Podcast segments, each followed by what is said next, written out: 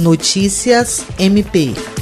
Atendendo ao pedido formulado pelo Ministério Público do Estado do Acre, o juízo da segunda vara civil da comarca de Cruzeiro do Sul determinou que a empresa Gol Linhas Aéreas Inteligentes SA se abstenha imediatamente de cancelar voos com saídas e chegadas para o município e retome a disponibilização de venda de passagens aéreas a partir do dia 5 de agosto.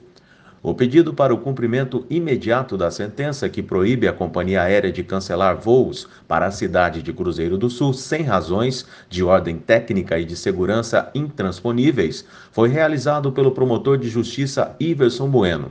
No requerimento, o promotor de justiça destacou que a empresa, que interrompeu voos para o município no final de março, motivada por questões econômicas decorrentes da pandemia da Covid-19, voltou a colocar à venda passagens aéreas para os meses de maio, junho, julho e agosto, cancelando posteriormente todos os voos sem prestar informações aos consumidores e agências de turismo. William Crespo para a Agência de Notícias do Ministério Público do Estado do Acre.